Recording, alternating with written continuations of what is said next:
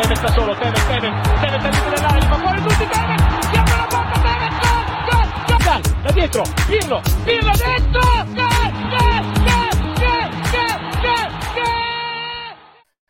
Ciao Juventini, welcome back to the All Juve Cast channel. Of course, where it's all Juve all the time. We're coming off the uh, bad defeat, Whatever there, that was. two 0 to uh, Milan, and uh, Oh, yeah. tempers are uh, spilling over here, and I could see it in the chat already.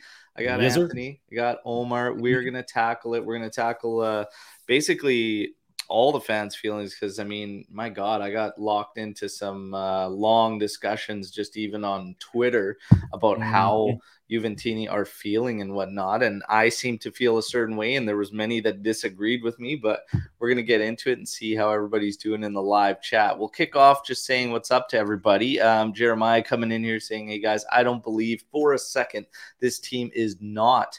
Good enough to compete. No Mhm. solutions from Max. Seesaw season, 13 points from nine games. Scudetto 95% gone. Drastic measures needed. Okay, so he's weighing in immediately. We have Bikram Jeet here saying, I disagree. Number one responsible for this is top management. They've screwed up real good. Second one responsible is players. How can these players can't make a simple pass? Wow. All okay, great so see uh some differences already there okay um so we will see and then you have uh, good old bobby coming in here saying buongiorno buongiorno bobby okay thanks for coming in here we got sal buongiorno tutti um and then uh, sal adding if that's all our players are capable of sell them off build a seventh place team for a seventh place budget and balance the books wow all right all right well And then you have the other side of the spectrum when Dell just fires this baby out. Yeah, Scudetto's gone. Yeah, Champions League, we're done next. But You want, yes. and that's that's the spectrum you're talking about. We got people who are on one side, people way on the other side, and a whole bunch of us sort of in the middle. But hey, i tell you what fair, fair feelings. after uh you know the international break and hoping that things can change we were Mhm. all cautiously cautiously optimistic and i think we're being prove, uh, proven to be right in acting you know cautiously optimistic after Mhm. that because there's a big big turnaround that was needed and uh, we're going to talk about milan and everything like that Mm. obviously Ant omar here omar obviously was at the uh, maccabi match uh, okay, over there. And uh, we just want to get Omar's thoughts on that. You know, everybody talks about the atmosphere and whatnot. And we just want to hear a bit about uh, the experience, Omar. And uh, yeah, tell us about uh, it and how it was. And yeah, Yeah, it was a lot of fun actually. I enjoyed Turin quite a bit. I had one day there and I just traveled from the morning till the evening when I went to the stadium. I came from Milan. I was present at the Inter Barca match before that, so I got to see the San Siro fully packed, massive, beautiful, but walking into the Allianz Stadium was just different. Uh, I sort of popped my stadium cherry. It's my first time there, so so I it, was different for me. If I was a neutral fan, then I would have said yeah, the San Siro because of the atmosphere and the full crowd. But as a Juve fan, walking in the first time, magnificent. Um, besides that, Maccabi Haifa supporters put on quite a hell of a show. Even earlier, they filled the streets with people, so we kind of got the you know all our juices pumping before the match, and just walking the streets of Turin. Had a really nice cab ride with a Juventus fan driver who basically bitched in Italian about Allegri the entire ride over there, and I understood a few keywords, so I know he wasn't praising him. and and besides that, it was phenomenal. Got to see a win, which is pretty rare nowadays. So lucky for me, unlike Joe, who experienced a draw or a loss. Uh, these days, it's a bet. So we got to see a new, a nice Champions League win. Uh, the stadium is amazing. The around it, like just walking in there, seeing it from the you know from the highway, and then walking in the Juve store, the museum, and just everything around it was quite quite an experience for the first time. Uh, hard to say because uh, I come from the same country of Maccabi, so there were a lot of tourists on my plane. So I had a lot of travel issues, and I had to fly to Austria and then Frankfurt and blah blah blah. So a good suggestion is landing in Turin and avoiding that uh, ride from Milan. And don't go to the official Juve store in the streets. Wait for the one in the stadium. Yeah. That's my Hmm. my main tip for everyone traveling there. The store in the streets is you know pretty small and doesn't have much to offer, but the store at the stadium is massive. Like everything you want. So fantastic experience, really enjoyed it, and I'm definitely going to do this again. Amazing. If if, Amazing. if no one saw the picture that Omar posted of the items that he purchased at the store, maybe we'll we won't repost it on the main because there's some items in there that are little. But hey, look him up, look up his, and see the stuff. You know, he he bought everything for the entire family. Good for you. very, very nice. I'm a family man. What can I say? Glad you enjoyed it, uh, my man. Um, and yeah, you're right. Uh, the Maccabi supporters uh, were wild on the streets there and stuff like that. And uh, it's still pretty surreal, regardless of uh, what our atmosphere is with our Juventini. I, I'll never forget that first moment walking out of the main section out into the seating area, and it's just uh, the way it just opens right up. It's it's pretty awesome. Now, let's get to the business at hand. Okay, so uh, everybody here uh, on the live, just going to remind everybody that's tuning in on the audio outlets, get over to YouTube and subscribe to the YouTube channel for all the uh, additional content that we're putting out, daily update videos, keeping you in the loop on all Juventus news, and then of course our match day lives. And yesterday I had a watch along, and I have to thank everybody that actually was a part of the watch along. There were Mhm. people in the comments that said they're not even watching the game they're literally just listening to me calling it for them because uh, they would rather do something enjoyable and just have me call the action for them. And I had a couple say that uh, it was actually the best Juve called match that they've seen, and that's pretty damn cool. So, uh, hey, you know what? Just keep spreading the word, everybody, because uh, that's how sometimes people make it. And hey, I'll call Juve games officially. I'll do it. Just keep spreading the word. But no, honestly, uh, thank you everybody who uh, joins in on those. Um, I love doing them regardless of the results, and you guys make it awesome. So the live chat was just amazing. So I wanted to make sure I gave a big shout out to everybody that was a part of that. Okay, now Milan Juventus. We I said this in the match day live. Okay, despite the players Milan was missing, I said, look, they still have a good lineup. Okay, that's still a good lineup. We can't just say, oh, there's zero excuses, like we have to take to them. Like, no, I expected to compete and have a good battle with Milan. And what I expected lasted for about 20 minutes. Um, So, unfortunately, that's about uh, as long as I felt we were truly um, matching up with them. And outside of that, it was uh, Milan started to be the better side and generate the better chances.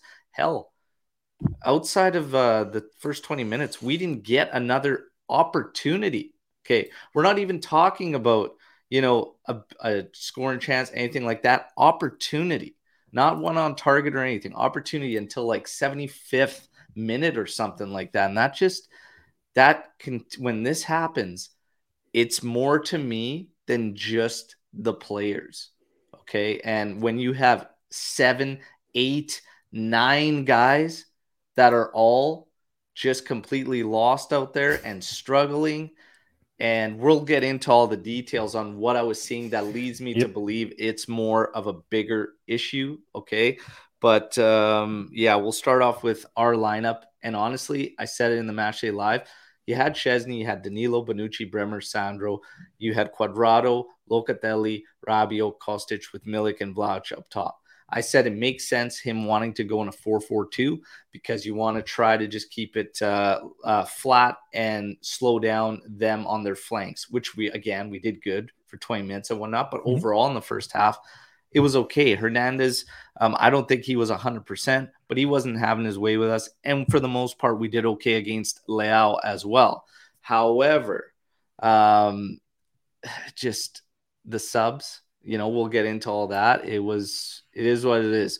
Cuadrado had to start for me because I wouldn't put McKennie, a center midfielder, as an outside if you're trying to slow down uh, what Milan is going to do on that side. Did well, we saw what happened when he came with in. their starting lineup, with Juve's starting lineup. Anth, any issues no, with I Juve's starting lineup? Yeah, I think you're you're 100 percent right based on the players that we had available and the opponent. That was the best lineup to put out there. I didn't I didn't have an issue with it. Yeah, neither I, did I. I just I just don't get why we keep landing on that default 4-4-2 every time some important match uh, comes in. Because we had a sort of a 3-5-2 in the last two games and it worked out fine as well as it could. And then suddenly land back on that formation that hasn't proven itself in any circumstances up until now. But it's sort of a, seems like it's a default formation that Allegri jumps to. And the minute I saw that I, I knew we we're going to lose. That it's just not a good way to play anymore and we keep landing on that, and that frustrates the hell out of me. I got something again, and I, you know, this is just a, a point. Do you think he went away from the three-five-two because he was worried that Leao against our two center backs, it, it wouldn't even like if he got through that midfield, you know, he'd he'd eat them alive back there. Having that extra. If, if you change your formation just to accommodate one player, then your formation is not good. Period. Like we don't need to change formation because Leao is playing. What will you do when you play Bayern and every player in their attacking line looks like that? Will you park the bus from minute one to the end? Yes, that's what we'll do. Yes, that's correct. I this don't have a problem with the mm-hmm. 442 in general. I have a problem with a hybrid 442 if you're going to play it. Um, putting a center midfielder as an outside with Cuadrado out there, it becomes a little bit more natural and a little bit more normal. And honestly, it proved through the first 20 minutes to be successful if we played with the proper, you know, aggression and stopped giving them space. The second we started to give them space and breathing room, it allowed Leao to slowly build up and get into that game. Hernandez started to create issues and whatnot. The second we just had that let up, and I don't know why it happened. I don't know how it happened, but at the very least, defensively, we should have pressured them far more than we did outside of that 20 minutes because it just allowed them to get comfortable and start to uh, find avenues that they could do damage in. It's... But is it new? Is it something new? Like if you were a coach managing your team and you have a game against Juve, you'd watch their previous games and see, okay, let's contain them for 20 minutes, and then they drop off like I, I don't think it was due to our tactics. I think Milan planned it because based on all our games this season, that's what happens every game. But what I'm saying is, regardless of formations, this is happening too. Like it really doesn't doesn't matter ultimately. So if we're just gonna knock on the four four two, we've done it in a four three three. We've done it in a four two three one. We've done it in a three five two. There's a drop off. There's bigger. There's just more to the problem. And mm-hmm. I just don't think the formation or the lineup that we went with was an actual problem, to be honest. Because I saw people saying the personnel was wrong, the setup was wrong and stuff. I don't actually believe it was. I think it's some. I think it's a. There's a bigger, bigger issue there. That's all I'm saying. You know, there's a uh, because, huge issue there, of course. yeah, because we've seen those struggles with 352, 433, 4231. It's this what we saw yesterday is unfortunately um, not new by any means, and we've been seeing it uh, too often. We're gonna get to. We'll just quickly rip through these highlights so we can get into all our thoughts and overviews on the game, okay? Because we started off really good. Um, winning the ball was key. We were getting to that ball, okay, winning yep. it back and then taking it to them. Cuadrado has the opportunity that, of course, everybody highlighted, and rightfully so because if you watch this thing back, you freeze frame it right at the side view. He's got two trailers that he can hit on trailing runs. He also has an option to bend a ball behind the defenders to Kostic, who's on the opposite side. Vlahovic is probably the only one. It was either Vlahovic or Milik who he couldn't hit. There was only one that was literally was right behind his defender but there mm-hmm. was two trailers, and I think it was Milik and Locatelli, and then Kostic on the far side. By the point he shoots that ball that looks close on TV until they show the replay and it's always curling away from goal. You see all four of those guys, okay, um, with their immediate what the hell reactions, okay? Kostic, Locatelli, Milik, Vlahovic, all rightfully so. And Cuadrado, this is like, it's at the point where it's just, he cannot start. He just cannot. He has roasted us continuously with selfish decisions and just poor and awful decisions. I even said in the game against uh, Maccabi with Rabiot's goal, his pass was so piss poor there and should have been cut out. We were lucky that the ball even fell to Rabiot, and then we saw the give and go with uh, Di Maria, and he luckily got through that. Otherwise, I would have blown up at him for yet again another wasted opportunity in the final third. Cuadrado right now this season he is I would much rather take growing pains and just deal with whatever happens with Soulé, to be honest, because I'm pretty much at my boiling point with Cuadrado. Guys, weigh in on this moment, this opening in Cuadrado, and your thoughts. Omar, just whatever you said is exactly it. I, I see this photo and I knew how it ended. I, I missed that opportunity during the game. When I saw the photos on Twitter, I knew exactly how Mm-hmm. it ended. So it's nothing new. Keeps frustrating. Cuadrado should be a bench player, and yeah, growing pain with Soulé is something I prefer at the moment. Was that in the first 15 minutes? Because I missed the first 15. I didn't go back and watch. So I Oh, really, I only saw a good, I only saw a good five minutes of the game. I was, I was traveling. The first actually, but- 15 minutes, Juve were into it. And yeah, this was Yeah. in the first 15. It was a great opportunity again off us winning the ball quickly and turning it on them. Uh, Vlahovic carrying up the front, putting it over to the wing to Cuadrado, and then Cuadrado just ha- seeing his name in the lights uh, yet again, and it just not happening. Uh, Sal like- saying, "Oh, that okay, that's funny. That's funny." That's pretty good. um now we get to uh we continue on um and honestly we had a little bit more opportunities but nothing concrete Juventus finished this game even though we had a strong 15 opening Mhm. 20 minutes going back for Milan zero big chances created from Juventus okay 10 total attempts and I will say this from the 20th minute we had 5 total attempts okay and we didn't get the sixth until about 76th minute before we got Mil- the sixth. We finished with 10 total attempts, but we were hmm. at five from 20 to 75, 76 minutes. Okay. And we finished the game with zero big chances. Milik had a header that uh, Yeah. he put in later in the game. That's not a big chance. Doesn't create a doesn't no, I'm, that was a shot on target, but that was late. but um, yeah, we'll go through the rest. Corner for Milan and Leao backheels this thing. Quick reaction play hits the post, goes out. Lucky for Juventus there. Okay, there. Hang on with the corner kick. Now, there was a lot of discussion prior to that play with Cuadrado being fouled Okay. in the lead up. So There I was get two. it. It. was even beyond Cuadrado. There was yet another one. Right. So even though the Fubo TV commentators stink, they brought up the point that said since it became a corner kick, it was now a different phase of play.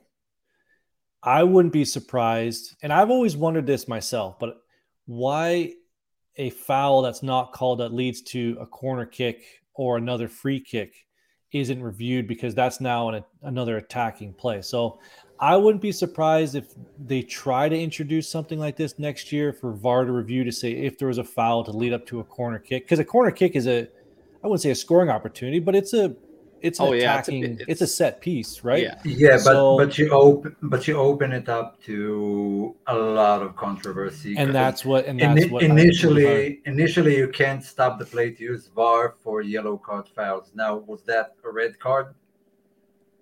If not, then you're not allowed to pause the Right. game and to act on it.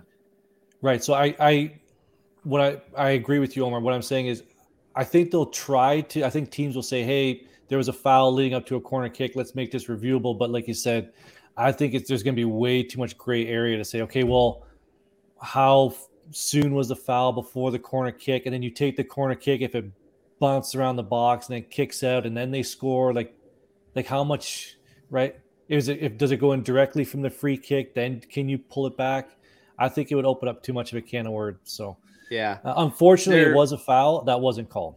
there were two leading up two. to that one. The Hernandez one was the worst and should have been a yellow card if we're being serious here. Mhm. Regardless, I mean, it is what it is. Corner kick, Leao back heels it up the post. I didn't like this was another thing.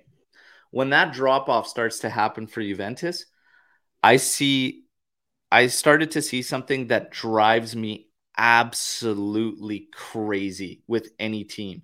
They started lobbying for every single damn call Mhm. and they started pouting and they started hitting the ground and always just turning to the ref, throwing their arms up.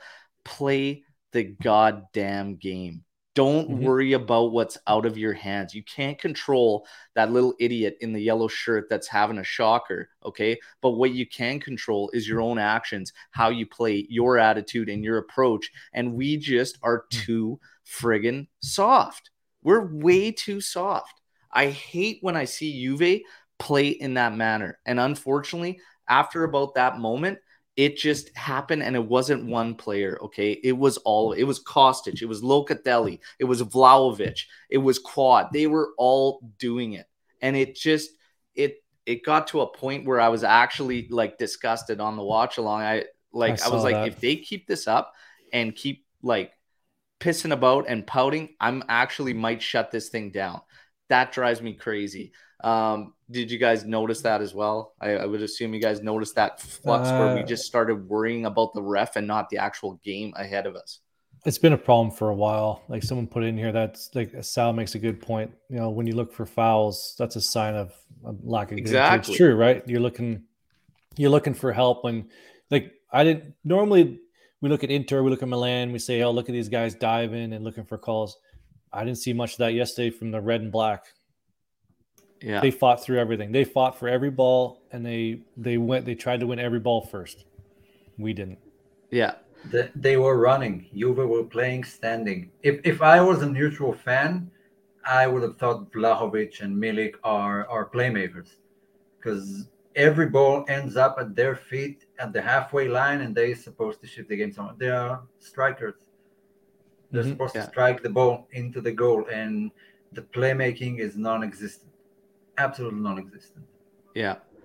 We had uh, a couple Milan fans in the watch along, actually quite respectful, and it was good. And they said they didn't watch um, a lot of Juve this year, whatnot, but they just they reiterated everything we do on a weekly basis.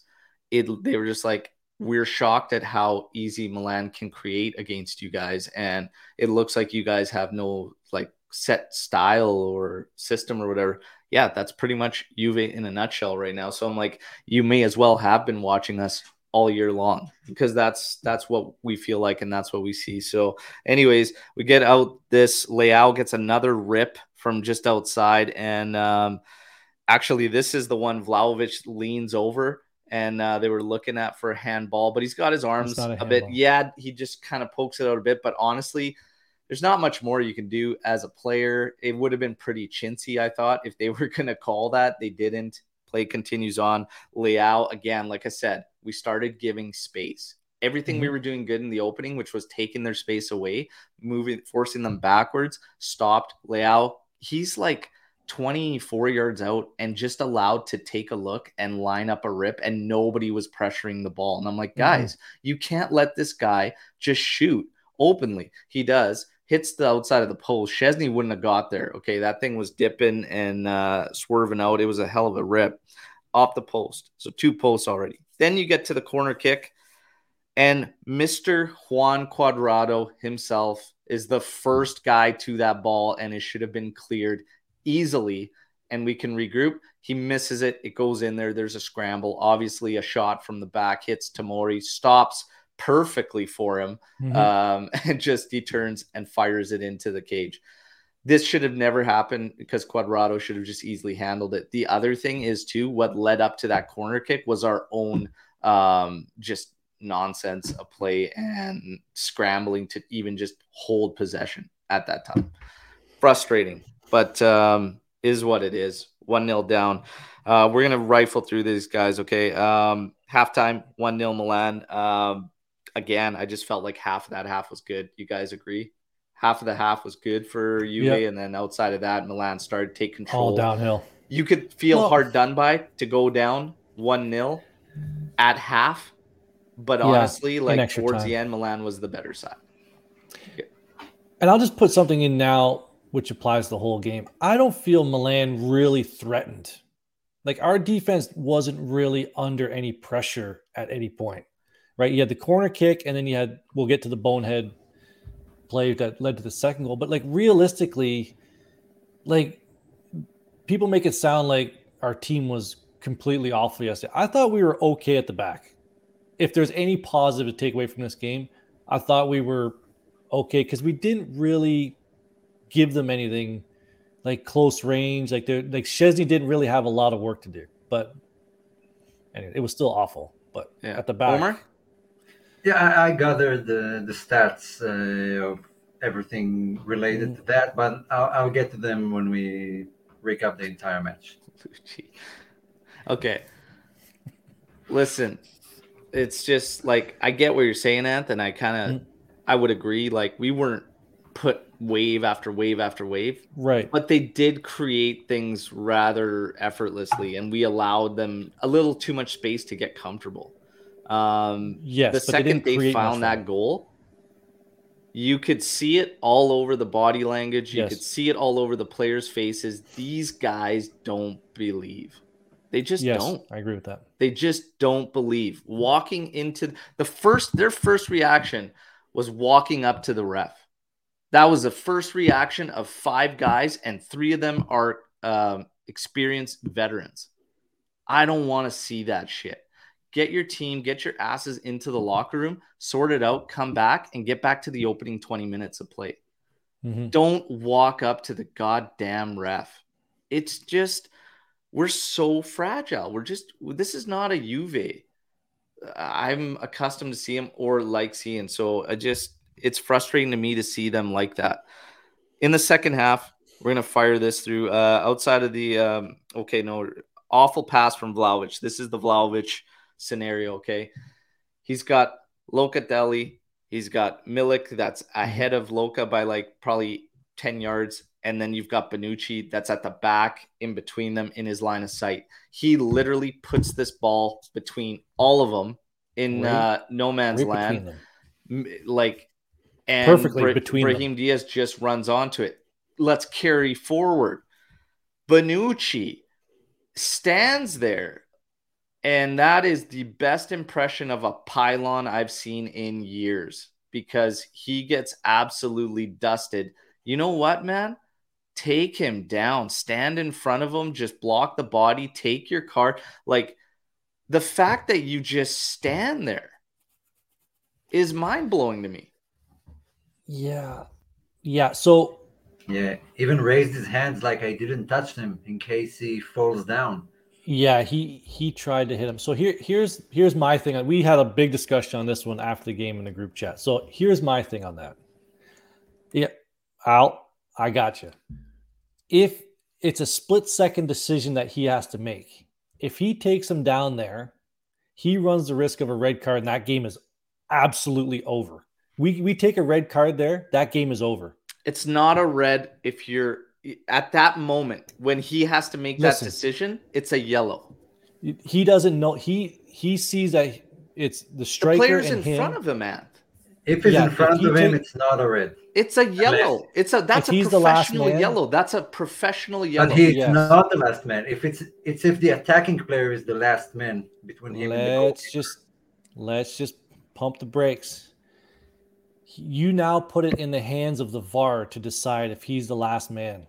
So he, he- there is a potential that the, the VAR would review that and deem that a red card. I agree. He, you know, there's an angle of another defender who may have been able to get there. Could be a yellow. I, I understand that, but he No, takes him down no. there. He has to make a decision that he potentially may be the last man. Take a red. That game is over. So he did try and trip him. There is a like a still shot of him trying to get there, but I said you, you got to do more to sort of like jockey, like backtrack, sort of slow him down. but he he chose he made the wrong decision. In that moment, it's ball or man. One can get by you, both can't. Both cannot. I agree. Or at least slow just, down. And that's just that's the time where you know what you take a foul and you deal with the consequences because ultimately it would have been it's still Vlahovic's bad because it's Mhm. absolutely ridiculous and Vlahovic that's one of probably 15 to 18 that he just made that he just absolutely dusted for passing like Vlahovic was shocking with the passes in follow up to his um to his That's not hold his up play. game. It was brutal. That's not his game. He would like Lex was saying it in the whole chat before, like during the game. He, him and Milik and uh, Omar just said that they were playing way too low to have to collect at their backs and like distribute. Like that's not his game. yeah, I just I agree.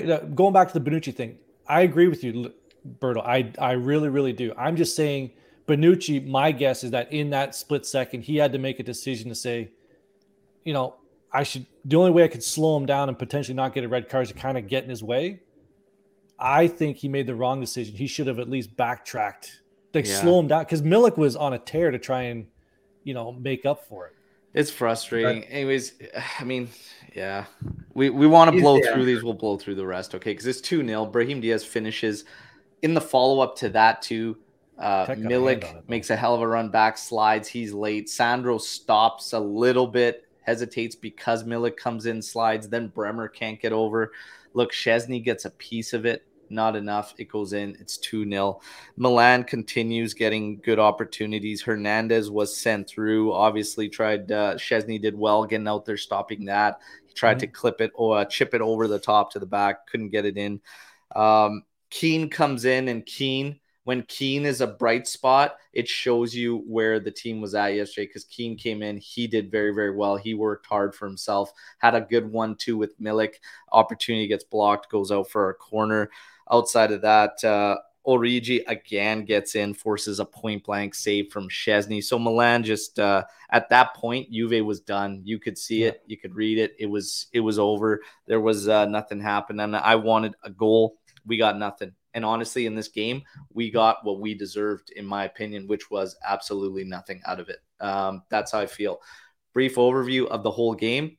I think there are bigger problems than just our players, and we continue to attack players. We're going to get Omar and Anthony's overview before I get into all the aftermath topics we are going to get into. Okay.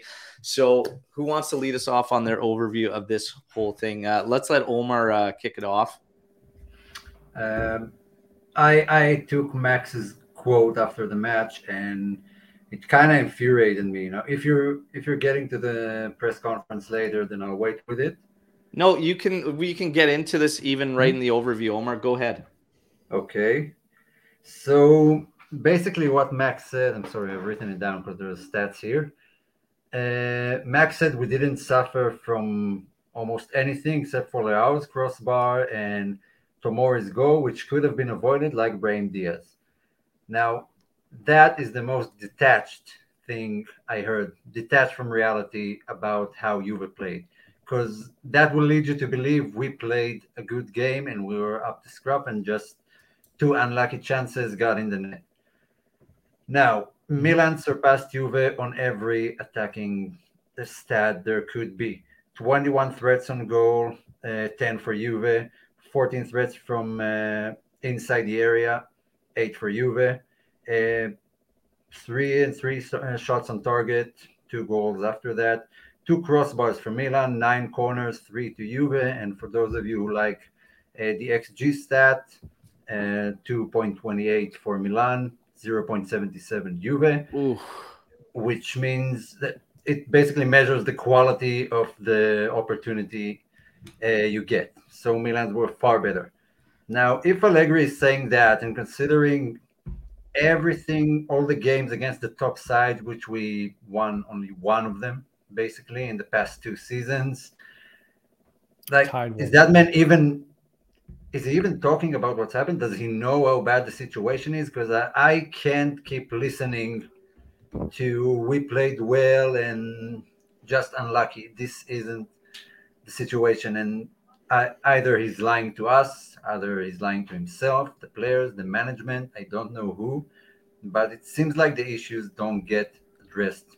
Come flat out said we were bad and do whatever you have to do, but stop lying to all of us that we played good just call it for what it is and be honest and upfront yeah. because honestly it's just like it's just excuses and it's just noise at this point. And nobody read the room. He's he has he's never read the room but it's just funny because he gets called out on what he was saying about well you take players away from these teams they're going to struggle too here's milan with a long list. Like i said they still had a good lineup in there but they just continue to keep plugging away and doing their thing and not making excuses. And you know, it's just for me, that's all it is. It's excuses. What Max was talking about earlier in the season in terms of, well, we need Di Maria, we need Pogba, we need Chiesa. You know what? We do because he has not put anything together with the rest of the guys. So unfortunately, this faith in these guys making it right is what we need to cling to because he can't get it together with the rest of them. And the players themselves are not putting it together without those guys. So the sad reality is he is become right because that's all uh, he could seem to do without them. Um, I'm going to let you go in here now. Yeah, I wonder if the the suffering thing was if he. I, I didn't watch it. I didn't watch it, and sometimes the translations can be a little off. But maybe he was talking about like we didn't give up a lot of chances from Milan. Like that's what he meant by suffering. But either way, you know, you're right, Omar. I just sometimes I just wonder what the translations mean. But yeah, he's if that's what he meant, then yeah, there's the translation there's is, just watching the game. If you lose mm-hmm. and don't create against a depleted Milan side who never got out of second gear, then you didn't play good. Period. Yeah, fair enough.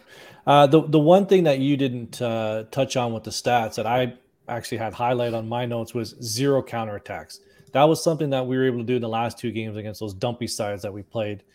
Uh, for me, this game was, you know, like I said before, I thought we played okay at the back, but there was no connection between the three lines, right? There was no connection between the defense, the midfield, the midfield, and and the strikers. There was no buildup of play. Like there was no passing triangles through the middle.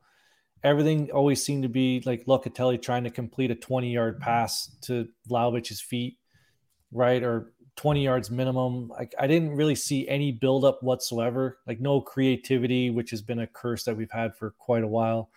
Uh, shockingly, we had 60% possession. I don't, I don't know how that happened. Not that, and Al and I, you were talking about this before the show. That doesn't really mean anything, but I was just surprised that we had that much possession. Really, just did nothing with it because I don't remember the last time we had that much possession so, in a A match.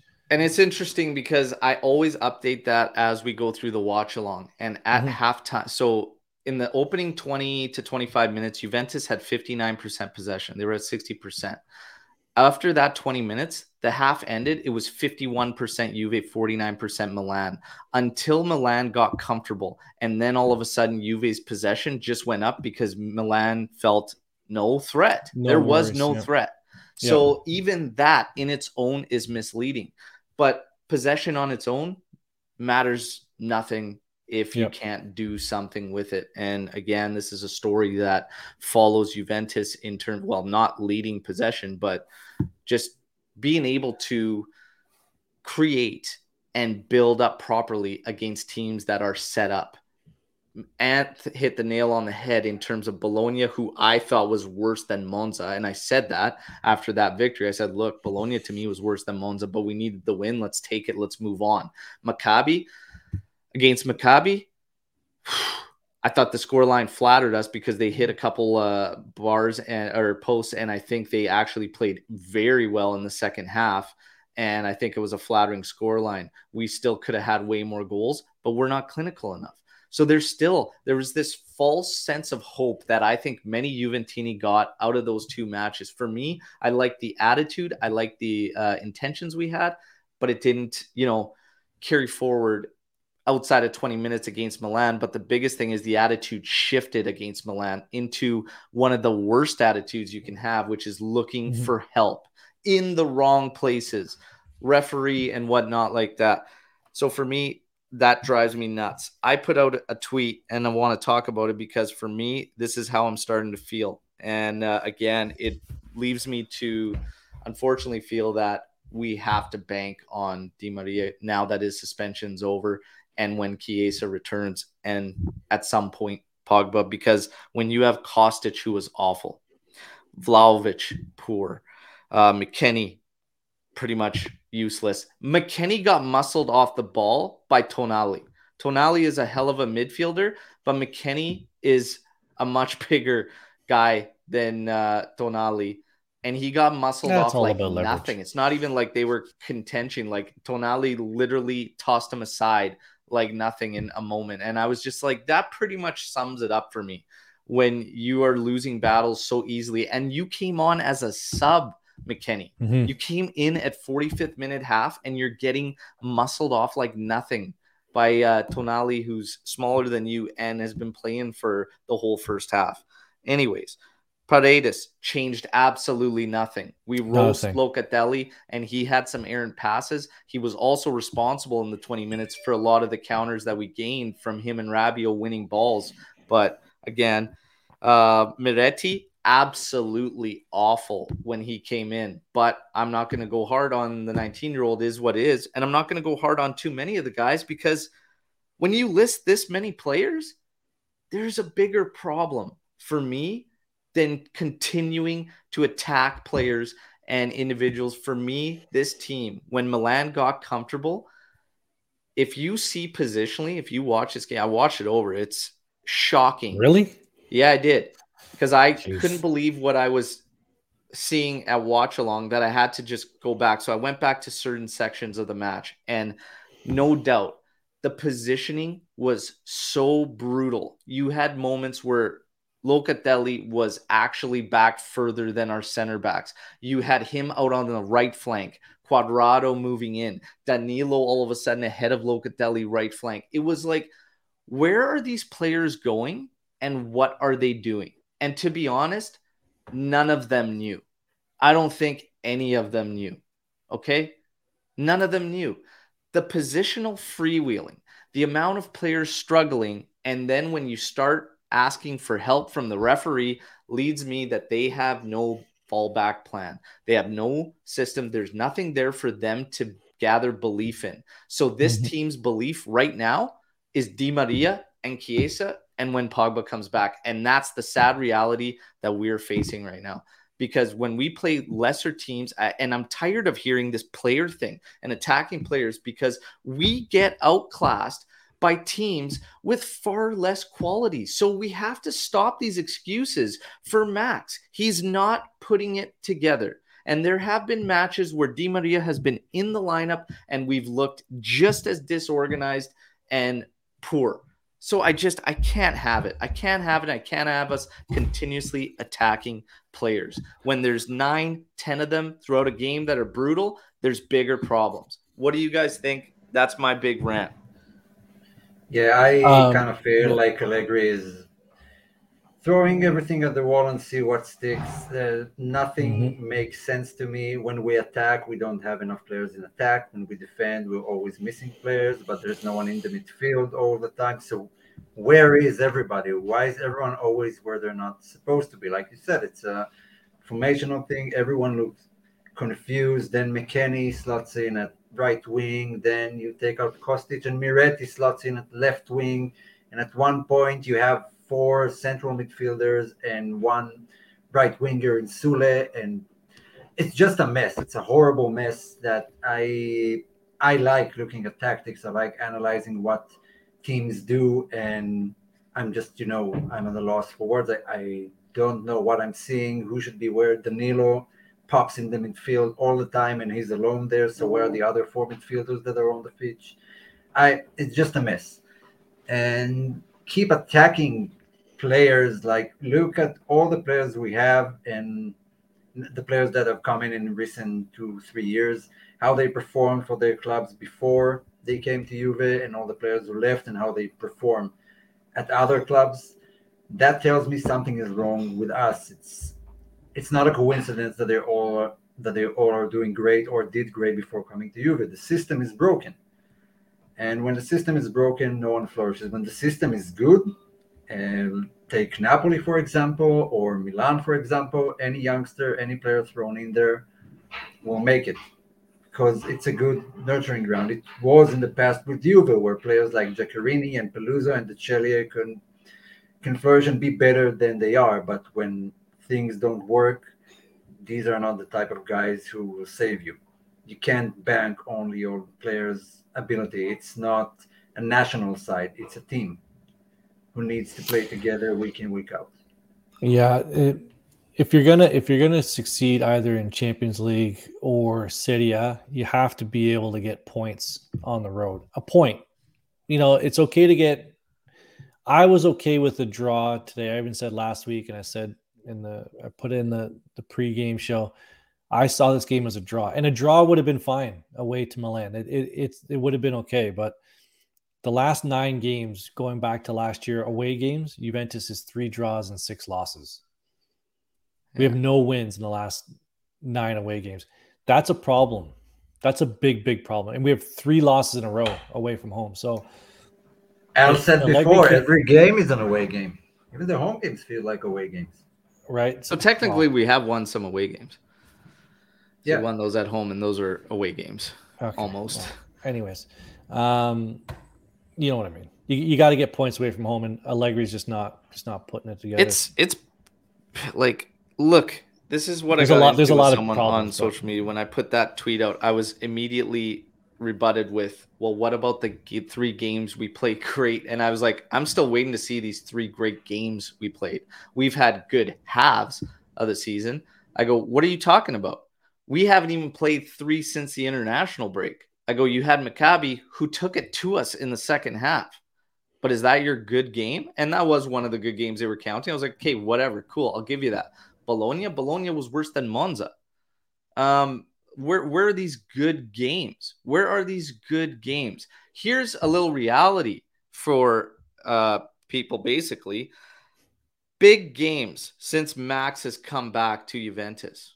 Mm-mm. Okay, this is not going to be good. Three games versus Milan, four versus Inter, two against Napoli, two against Atalanta, two games against Villarreal, two against Chelsea, one against Benfica, one against PSG. 17 matches, one win. Yeah, the Chelsea game, right? One win. I think there was a draw in there too, right? We drew. No, there are some draws. We drew with Villarreal the first game, and we drew with uh, yeah. Milan once. But the draw is just as bad as the loss at this point. Mm-hmm. listen, it any way you slice it, this team, these games are measuring stick games. And Juventus con- has continued to fail in them since Max has returned. We have arguably gotten worse in his tenure. He himself says any like we got back to this when he was out of a job 6 months he says a mm-hmm. coach should have a team playing with his ideas. He never made mention, well, it depends on your players and now all of a sudden it does, but no, six months to get your ideas through. Your ideas are planted in this team, Max. And I truly believe that a coach, the play, the way players mm-hmm. act, the way their demeanor is, their attitude, their body language is basically coming from the coach. Okay. Like they are a reflection of you as a coach. And for me, they're failing. They're failing completely okay, in all the measuring stick matches. And not only that, but the ones that shouldn't be measuring stick matches, we're getting outclassed by teams with far less talent. We got to get over these excuses. I think Sal's uh, comment was perfect. It's turned into fino alla fine to, well, what you need to understand is, and that's, that one. sums it up. Like, yeah, what are we doing here? I've never seen yeah somebody so protected as Max Allegri. And this rebuttal, this back and forth that happened on Twitter, kept it respectful, obviously, because that's one thing I always ask. Anybody can disagree, just keep it respectful. Mm-hmm. And it was, it was respectful uh, discussion. But what ended up happening was uh, it went back to, well, this success and in the past and all this. Hey, stop living in the past. We're in the now, in and the he's now, failing. He is failing us. Mm-hmm.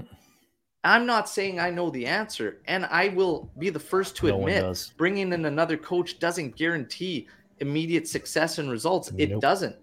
But how far are we willing to go before recognizing some there needs to be bigger change or there's bigger issues? Because if we're out of the Scudetto race very soon, if we get bounced out of Champions League and whatnot, do we just throw in the towel on the season? There's already people throwing in the towel on the season. I'm not like that, and I don't believe in Mm-mm. that. And you're not going to change the entire roster. So maybe a coaching change just for the sheer sake of sparking something in these players and saying, hey, look, this guy's gone, and you guys are partly responsible for that. And you see this in sports all the time, whether you follow football, hockey, um, everything. You see it. Mhm. You see coaches take the the heat, and that comes with the territory in order to spark that change.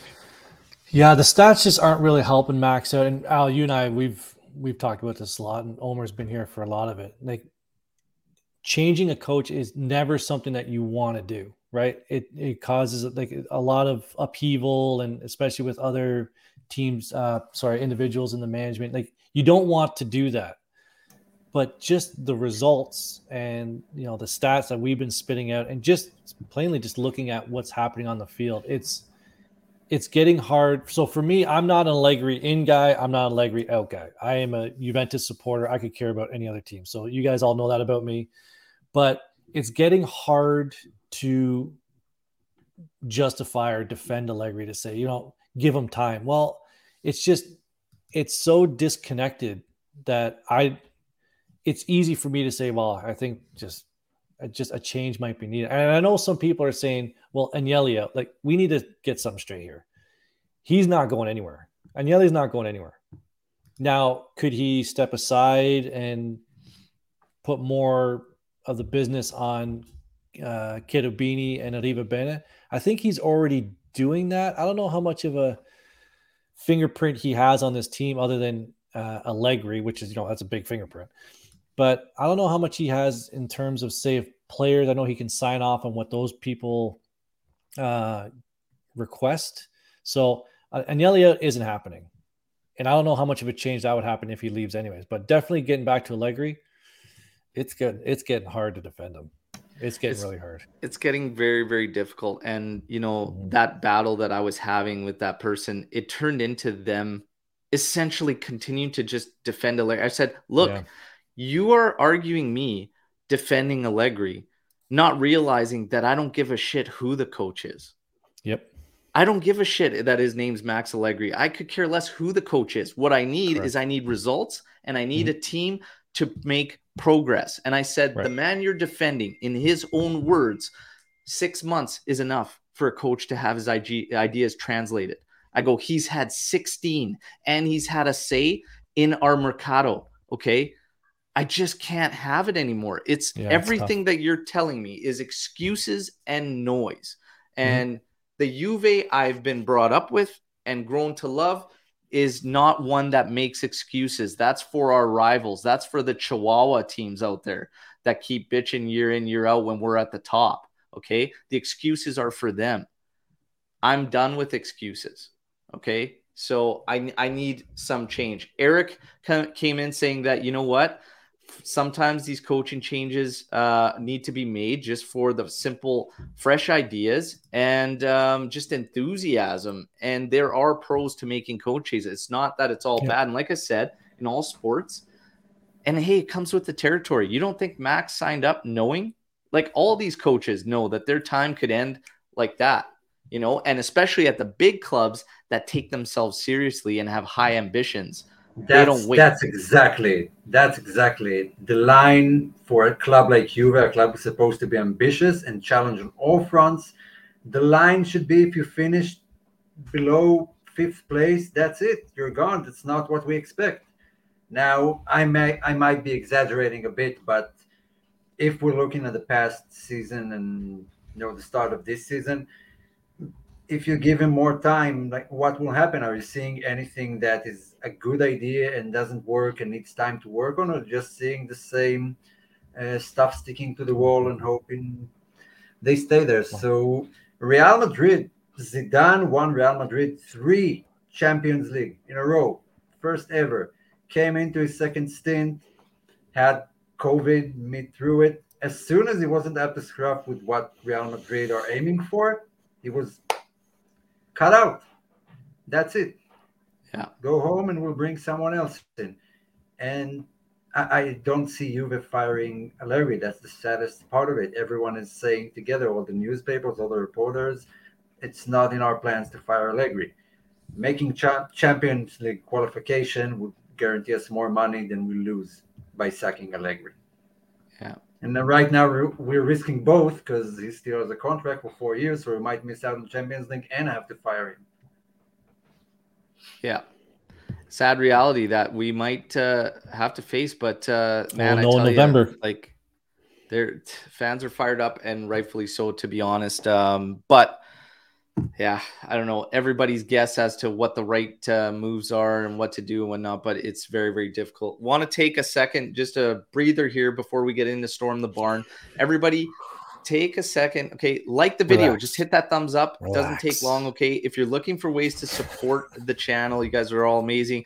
We have uh, super chat enabled, super thanks enabled through the chat. You can do that, or also check out our store that's linked with us on YouTube. There's 15% off. I think today's the last day, and we've got the new ADP 10 designs out with the king uh, crown on it. Okay. Obviously, King of Turin. We've got the new Principinos out there. And then, of course, that famous victory timeline from Juve's comeback Mhm. against Inter. So, if you're into uh, some cool custom merch and support the channel, check it out. But let's get those likes up. And when this podcast ends, if you could take a second and just put a comment in the video, that helps us out a lot too. Okay. And it could be Yeah, if I see a comment in there about hashtag Skanga out, I'm gonna be pissed because I know Jeremiah Actually, that's that. the perfect comment, everybody. A Hashtag Skanga out when the video ends. Drop it in there, okay? I'll settle for Lucci out. Now, let's get to uh, some Storm the Barn. Uh, everybody's firing up. They don't even wait for the cues anymore, and I just love it. Okay, so uh, Faye's coming in here just basically saying, question, do you realize, like I do, there's a gap between Allegri and the management, how Allegri is working alone, even if he's wrong so far in many decisions, but why the management are quiet? Ah, know if they're so quiet. essentially, I- it comes down to: Are we seeing a disconnect in? Uh, Basically, I think he's almost asking like, why is manage upper management so quiet on the whole thing? We haven't heard a whole lot, but I don't think they're really been asked a whole bunch. Nedved's probably the latest coming out saying that uh, Max was never in doubt or in question, but that has proven to be a kiss of death from old Pavel when uh, he gives you the uh, the nod of approval. It usually means see He you said later it- shortly after. He said it before the Milan match. He says that we have no one. He said something along those lines. Lou shared it. He said something about we have no intentions of changing Allegri at the moment. And we Yeah. all of us in the group match. chat were like, "Whoa, Yeah. Whoa. I don't. I honestly don't think they're planning on moving Max. So my my comment about the management, I, I said this a long time ago. It's like watching that couple in pajama pants in the chips aisle at Walmart arguing. You're just like you don't want to see that because you look disconnected. You look like you look like a bunch of idiots. You don't want to see your club management arguing or having disconnects in public. Like that doesn't that doesn't bring unity to the club. That I'm no doubt there's arguments behind the scenes. I have no doubt about that. But you don't want that stuff to be aired in the media like you see the pajama pant couple in the chips aisle at Walmart. Like you, it just it, it looks ridiculous. And I, I Pajama wouldn't want pants to in see public. And come on. Yeah, it it was never You've- Juve's. You know style. exactly what I'm talking about, though. Yeah, but it was never Juve's style, Juve's management style. You know, talking too much. Uh, Right. that, and we leave that to the rest of Serie A. Even Milan with Berlusconi at the time, De Laurentiis yaps about I don't God knows what. And Juve has always been quiet and worked behind the scenes, so it's not surprising to me. But I'm sure heads are flying every day. I would like to commend Nedved for shifting his anger into uh, some beverages and the company of beautiful women. Hey, we all need an outlet. Because if there's one way I could have thought to uh, spend uh, the Milan match, yeah, it'd probably be with my uh, beautiful wife and uh, sharing some beverages and having a good time, dance and whatnot. So good, for, good, Good for, for. Pavel. Good, for, for. Pavel. Yeah. Storm the barn. Thoughts? Max is the worst manager in world football at the moment based on value, salary, wages. C- okay, okay, because I was gonna say, well, worst, uh, but based on pay grade and um, is he the worst? The Italian only manager mentality Juve must Might be. stop. First step to progress, in my opinion. Um, is he the worst for those upper echelon managers? I don't necessarily think Yeah. so. Still, Yeah, I I agree with that. you do. You think he's the worst of the? uh Of the top bracket managers out there who are considered serial winners, uh, yeah, absolutely. Uh, the amount, like Allegri out, is the most trending hashtag in the world in the past few, I don't know how long. Like everyone is talking about it. Every sports anchor, everyone is tweeting about Juve. Like half a year ago, it was about United. We jumped them. Everyone is discussing what happening to Juve. It means this thing hasn't gone unnoticed. Everyone is realizing something is bad, and I don't like like he says the wages, the salary, the, the what we see on the pitch can't hide it. Can't hide But it. to be Max is honest, I mean, massively underperforming. we can't really use the hashtag thing. I mean, Juve.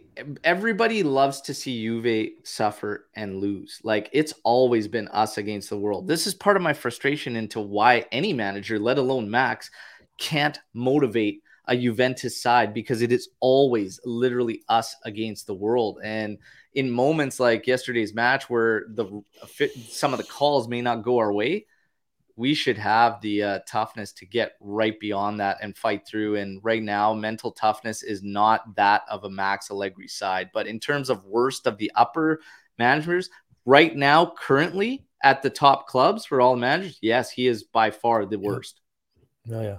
right now, currently, right now, of all the big teams and their managers, he's he's the worst. Um, and his numbers, his numbers do it. It's not me because I'm saying it. It's Mhm. the facts of the actual numbers and what's going on. So when we Again. start comparing him to mid-table teams, it's a bad sign for us. To mid-table managers, and not the upper echelon. We should be addressing him as an upper echelon manager.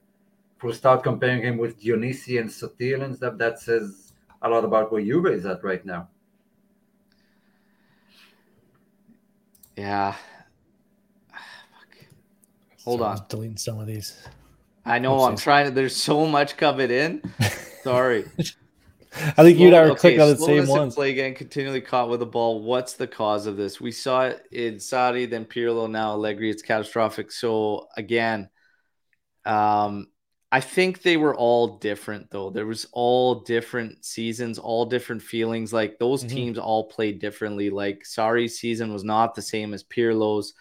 Um, the coaches changed, but there was different struggles. I thought like Pirlo's Pirlo's team generated the most opportunities, even more than Sarri's, uh, way more than Allegri's, and we controlled all but like three or four games in terms of like possession and whatnot. But we were leaky at the back, but still defensively, his stats weren't far off from Allegri's first year in return defensively. So everybody said there was this massive improvement defensively. I don't know if it maybe felt that way or felt that way on the eyes, but numerically and statistically, it was very, very close between the two. Look, uh, for me, I can only speak to what I'm seeing right now. And right now, again, I just see a team that doesn't have ideas. They're not really in sync, and there's not a whole bunch of chemistry when teams clamp down on us. And it's funny because I said after Maccabi, I said, Di Maria, are we? I still don't like the fact we're so reliant on him because a lot of that game was get the ball to Di Maria and see what happens. If you look at the number of touches across that Maccabi game, it was wild uh, how many touches uh, Di Maria to the rest of the team. Like doubled up our regista, doubled up our midfielders. Like it was, it was the Di Maria show. And I think that's what we're banking on the rest of the season. And my God, hopefully it works out because that's uh, that's what it's going to be. Um, in terms of the players and with the ball, this is another reason why yesterday I'm a little reluctant to just shit on all our players because half the time they're getting the ball, nobody's in the right position that they need to be. There's no options there. And how many times did our players get dispossessed, especially in the midfield, Rabiot and Locatelli, where they were looking and the options just weren't there. And they ended up trying to hold it just so somebody could get there. The legs stopped moving. So when your legs quit, you stop moving. It's either because you're gassed, you're exhausted, and we shouldn't be at just 20 minutes into a game, um, or you're just not understanding where the hell you need to be and where the options need to be. So I fail to believe that a team, you know, just can be this unorganized. Really, that I just there's there's a lot of issues. I see bigger issues than players, but I don't know. You guys want to weigh in on that one? I'm trying to keep up the chat here. Man. This thing. Oh, dude, the chat's just on um, fire right now.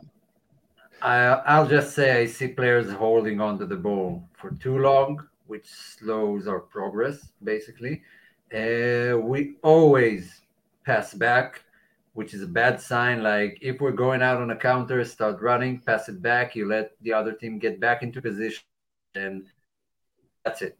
All elements of surprise is lost, and we find it hard as it is to progress into the other team's area. We can barely complete two passes in the opponent's half. The slowness of the game comes down to I see either tactics or Cuadrado or Bonucci or uh, Rabiot or whoever just holding on to the ball too much. And we're out of quick thinkers, players who make stuff happen quickly. Dybala was like that. Pjanic was like that. We used to have those types of players. Di Maria is like that. Um, but like you said, we can't bank on one player to do this for us all game long, all season long. Yeah. Tactics, basically. Just tactics. There, there's some questions going on about yeah, that one. Yeah, yeah so kind of is Agnelli the main culprit for this situation? seems to me that his knowledge of football is pretty slim. Plus, we had 400 million euro capital increase, yet we are 250 million euros in the red. What the fuck is happening? Okay, so yeah, address the 400 million first. So that 400 million, um, that actually got chewed up by COVID. Mm-hmm. So yeah, when we were getting that bond, it immediately, immediately got crushed by uh, COVID. There were bigger plans for that in terms of the rebuild and whatnot, and that changed everything drastically. Um, 250 million euros in the red. Juve always operates somewhere around 80 to 100 in the mm-hmm. red. So operating in the red is not necessarily it's not anything new and it's not anything to necessarily be terribly concerned with. The additional 150, 170 is a bit of a problem, especially when you look at our current form of results. As far as Agnelli being the main culprit for the situation overall in general, he cannot be cleared of Partly. what's Partly. going on. I mean, there's some mm-hmm. things he di- like directly affects okay? And that was his decision with what's going on stadium and all that. Um, but that's not the sole reason. The ultras not being there is not the sole reason for that. Um, financials of tickets and everything like that. So it was interesting because we were getting questions last time Anth about ticket prices and whatnot. And mm-hmm. i said look i can't see this big gap between inter ac who have the san siro which is double the capacity of allianz and um, I started looking into it. So the cheapest season ticket you can get at Juve is 650 euros. Okay. Um, for a season ticket, 30 euros a match, 300 20 euros a match, 325 euros is the cheapest you can get for Milan. Um, but the most oh. expensive, Juve's most expensive season ticket is actually less than Inter NAC's um, highest season ticket price. In terms of how much they have for season tickets, both AC and Inter have around 40,000 season tickets uh, purchased, which is close to half of the um, San Siro's capacity. Juve is still at about And half the fill out our capacity of. Allianz. They sold about 20, just shy of 21,000 in season tickets. So percentage wise and everything like that, they're in there and their season tickets are a little bit more. Ticket pricing slightly more for Juventus overall, but there's bigger problems. It's not just the money, it's not just the prices. For them though over there in Europe because face value of a ticket like for instance, Joe that was just there, the face value of his ticket was 70 euros. For us, we're accustomed to paying that. You go to an NFL game, you go to a, like an NHL game, that's that's pretty much what you're paying. Actually, a little bit more. Mhm. Um, but over there, that's a big deal for them, and it's in contrast. So if you look at it, so bit. 600, 638 euros by 38 games is 16 euros a match. But that's the cheapest, right? You're probably up way up there. So, yeah, you know, that's not terrible. it's not terrible. It's not terrible, but um, again, like I don't know, it's just in contrast. the Mhm. prices are pretty much right there, like between Milan and and all and uh, these guys and whatnot. So it's for me, it's there's there's bigger problems. Agnelli, Correct. the football knowledge, I said this. If he remains right now, because he's got to take responsibility for shifting to Pirlo, which was his move, and then shifting to Allegri immediately after. That's Agnelli. Like it Agnelli was the one that's like, no, we're we're done with this. We're done with uh sorry when not um bringing in Pirlo. He's gonna make one million, whatever. He's gonna coach. Like we're convinced by his thesis and all this. And after talking to him, uh, when he was hired to be the U23 coach, he should have just like that wasn't fair to even Pirlo. Um, and you should never at Juventus again. We go back to what Omar was talking about earlier. Ambitions, ambitions of big top clubs. You don't put a guy who's never managed a game at the helm for a big club. You don't do that. Agnelli did that.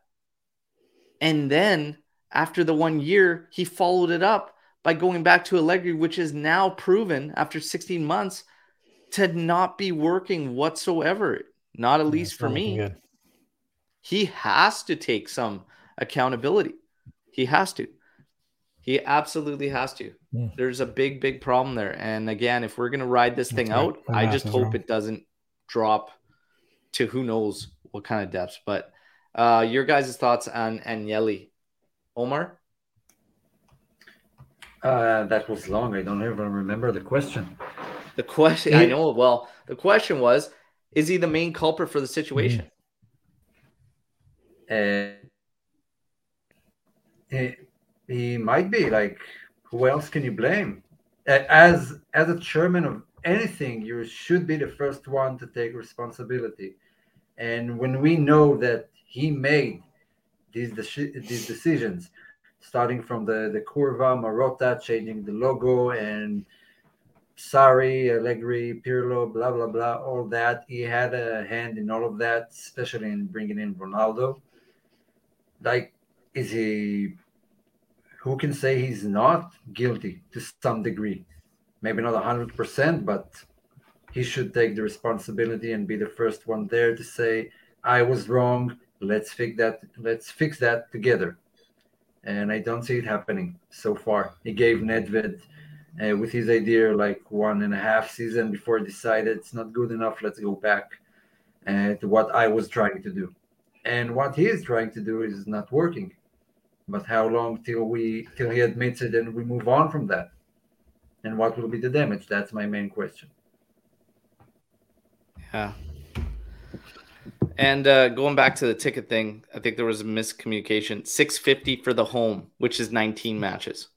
33 euros a match. Yeah, thirty four. So, Hmm. but yeah, you know, going with Omar, I mean, it's it's hard to clear him of everything, right, Ant? Like, I mean, Yeah, he's he's he's not uh, he's not without fault. That's for sure. Yeah, I, I posted a video.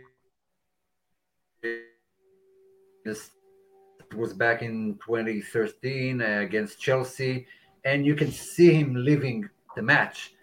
Jumps when opportunity knocks, celebrates goals, hugging everyone, and I, I just don't see that anymore. Even when we win and when we have a good game, when we had some with Pirlo and stuff, he's just sitting there looking at I don't know what. Money is on his mind. He became the businessman he was grown up to be, but he doesn't have the soul anymore. At least not from what I'm seeing on the pitch for the team to succeed and win. If they don't make money, they don't do well enough. That's what I'm seeing could be time for some uh, some fresh, fresh, fresh uh, faces and whatnot. Um, one last one. We got room for one last one. Is there any way management survive uh, a coaching change? With their bonehead idea, sign up a coach they hired two years prior on a four-year deal, not having learned from having to pay out before. So, is there any way we just move on, even if we make a coaching change, that uh, nothing changes in that office? Do you expect some other heads to roll? I think it's way too early for Cherubini and Arrivabene, right? Yeah. Do, do, we have bad players? We have some, but like, is our whole roster terrible? I think a, a coach with different ideas could do something with this roster. So management has installed. Pirlo did more with a lot less, but that doesn't necessarily mean Pirlo would do anything with this team, right? We just no, it know. doesn't mean. But a coach change, when you change a manager, you see something different. You will always see something different. You never right. appoint a coach and see the exact same thing. Right. So I, I think the management would stay, and I think I, I think there there is a coach out there who could do something with uh, with this team for sure. That what's interesting is that for quite a bit throughout the summer in the mercado, there was a lot of talks about another sporting director coming in. Mm-hmm. And I've always found that interesting because it was never really made clear what the follow up was going to be, especially mm-hmm. with Cherubini Arrivabene just coming in. So Cherubini would essentially be promoted to actually like more of a general manager of the whole project and overseeing all of it so he could still keep tabs on the youth project and that movement and everything and then you'd have a sporting director kind of dealing in the Mercado and those transfers with Cherubini again, overlooking everything and whatnot. So, yeah, for me, if Agnelli remains around, stick to the goddamn business, but don't override the guys you've put in place to make the decisions about coaches and what happens on the field there. You can't have that disconnect. And he pretty much over he overrode everything by saying Pirlo in, and then he shifted on his own decision there and everything. And these guys, you know, Nedved, Nedved's been taking the heat for so much, and it's like, well, it wasn't Nedved's decision to bring in Pirlo. You know, he came out and he faced the the music and was at those interviews and everything, but Agnelli made these decisions. He's his hands are not clean. Um, it's anybody's guess what the hell's got to happen. All I can say is that. Uh, this team needs a lot of work. Di Maria is done facing his suspension. Thank God. Okay, we need him back. Chiesa, yeah. come back soon, brother, because we need you. Okay, this was a brutal one against Milan. Tuesday we have Maccabi in Champions League. We'll be back Tuesday? for the match day live. Okay, and then uh, I might, I just might be able to do a watch along, everybody. So we wait and see. Um, Maccabi, we got to win that one. Okay, um, people already think it's done for Champions League, but you know what?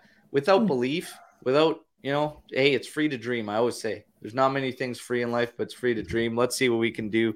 Um, we got to take it one game at a time, everybody. And if there's one thing I can give to you out of this podcast, this episode, is just my expectations are I don't know what to expect from this team um, from one game to the next. I don't know what to expect from this team anymore. So I'm going to take it one game at a time. All right. And that's my recommendation to all of you. Anth, one game at a time, right? That's it, baby. One game at a time. One game at a that's time. all we can do. One game at a time. Lift. Yeah, that's it. That's it, everybody one game at a time. Thank you again, everybody on live. One last reminder hit that like button before we sign out. And after we shut this thing down, if you could just throw a hashtag Skanga out in the comment section to this video, that would be fantastic. All right. Don't forget, this is your last chance to get 15% off everything in our merch store. Okay. Thanks for your continued support, regardless of the results, regardless of what happens with Juve. Okay. We are not going anywhere. We're going to see what ends up happening, but big, big changes are needed. But right now, Di Maria, man, you've got a lot of pressure on you, my man. A lot of pressure. Let's mm-hmm. see if uh, he can deliver and help uh, steer the ship in the right direction. All right. Till Tuesday, when we're going to be live, Fino alla fine, Forza Juve. Ciao tutti.